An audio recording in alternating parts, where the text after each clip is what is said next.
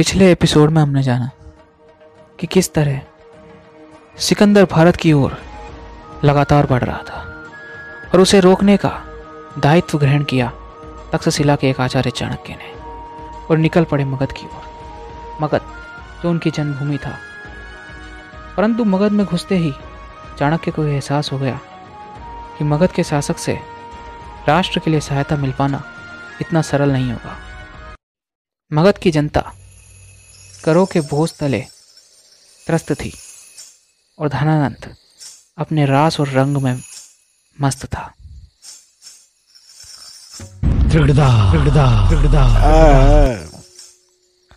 आ, नृत्य में अलग ही आनंद है। अमात्य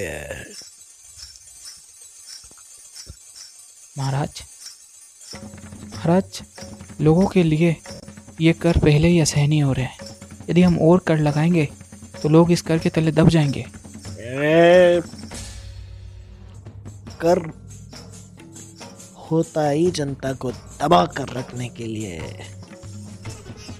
और वैसे भी हमारा राजकोषीय घाटा बढ़ गया है। उसको भरने के लिए कर तो लगाने पड़ेंगे अमात्य पर इससे विद्रोह फैल सकता है महाराज। जो विद्रोह फैलाए उनको नष्ट कर दो अमात्य ये बताने की मुझे ज़रूरत नहीं है। धनानंद जब अपने राग में चरम पे था उसी समय प्रवेश हुआ आचार्य चाणक्य का धनानंद के अंतरंग कक्ष में।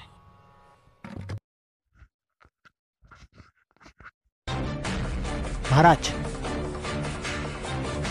तक्षशिला का आचार्य हूँ मैं। राष्ट्र के लिए अति महत्वपूर्ण विषय पर वार्ता करने आया हूँ आपसे। मेरे पास में एक योजना है महाराज। सिकंदर माँ भारती की सीमा पर आक्रमण करने के लिए तत्पर बैठा है और उसको रोकने में समर्थ केवल और केवल आपका राज्य है।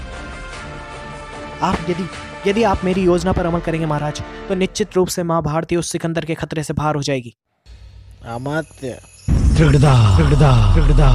क्या हमारे मगध की सुरक्षा इतनी कमज़ोर हो गई है कि कोई भी कहीं का भी उठा हुआ ब्राह्मण हमारे दरबार में आएगा और हमारे ऊपर चिल्ला जाएगा।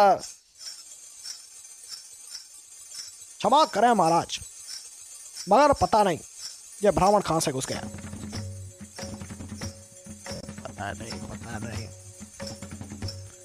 और ये ब्राह्मण क्या राग लाप रहा है? कौन सा राष्ट्र कौन सिकंदर महाराज, मैं आपको सारी वार्ता बताता हूँ। लेकिन आप अभी उस स्थिति में नहीं है कि राष्ट्र की परिस्थिति को समझने का आप प्रयास कर पाए। जहाँ पर आपको राष्ट्र की सुरक्षा के बारे में सोचना चाहिए, वहाँ पर आप रंग में डूबे हुए हैं। महाराज हमें तुरंत ही सीमावर्ती क्षेत्रों में मगध की सेना को भेज देना चाहिए जिससे सिकंदर हमारे राष्ट्र में प्रवेश ही नहीं कर पाएगा। यदि छोटे छोटे सीमावर्ती राज्य को मगध जैसी भारी सेना का समर्थन मिलेगा तो फिर सिकंदर निश्चित रूप से सीमाओं पर ही पराजित होकर वापस लौट जाएगा। मगर हम तुम्हारी बात क्यों माने? महाराज आप मेरे ऊपर विश्वास कर सकते हैं महाराज? और इस संवाद के उपरांत धनानंद ने बड़ा अपमान करते हुए चाणक्य को महल के बाहर फिकवा दिया। और तब चाणक्य ने अपने अपमान से व्यथित होकर प्रतिज्ञा करी की धनानंद जब तक मैं तुझे तेरे इस रहम से उठा के फेंक ना दूँगा जब तक तुझे इस साम्राज्य के शासन में से नहीं हटाकर फेंक दूँगा। और किसी योग्य उत्तराधिकारी को इस मगध के शासन साम्राज्य पर राज करने के लिए नहीं बैठा दूँगा। तब तक मैं अपनी सिका नहीं बांधूँगा।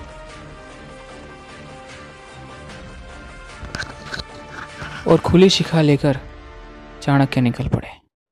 एक योग्य उत्तराधिकारी की तलाश में, जो पूर्ण कर सके उनका स्वप्न, अखंड भारत का। और तभी चाणक्य की नज़र पड़ी एक बालक पर जो अपने कुछ मित्रों के साथ खेल रहा था। चाणक्य उसके निर्णय शक्ति से प्रभावित हुए और उन्होंने कहा तुम्हारा नाम क्या है? चंद्रगुप्त। और तुम्हारे गुरु का नाम? मेरा कोई गुरु नहीं। क्यों? मुझे कोई नहीं पढ़ा था। मगर क्यों? मैं नीचे कुल का हूँ ना। आज से मैं तुम्हारा गुरु। उठो भारत। मैं इस संसार में अब दूसरे एकलव्य को नहीं बनने दे सकता। तुम में असीम संभावना है चंद्रगुप्त और मैं उन संभावनाओं को मरने नहीं दे सकता। तुम मेरे साथ तक्षशिला चलोगे। मैं तुम्हारी माँ के साथ वार्ता करूँगा। और चाणक्य लेके चल पड़े उस बालक को। तक्षशिला की ओर, जहाँ वो तैयार करने लगे भारत के लिए नई संभावनाएँ। सिकंदर भी सने सने भारत के समीप आ पहुँचा। सिकंदर को रास्ता दिया तक्षशिला के युवराज अंबिक ने, जिसने धोखे से हत्या ली अपने पिता की कत्ती और राष्ट्र के साथ किया राष्ट्रद्रोह। भारतवर्ष का प्रथम राष्ट्रद्रोही बना हुआ। धीरे धीरे सिकंदर भारत के समीप और तेज गति से बढ़ रहा था।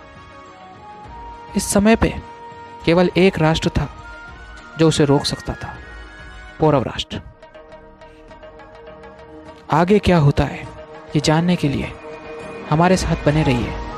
क्या पौरव और सिकंदर सहमत होंगे? या युद्ध करके पौरव सिकंदर को रोक पाएगा?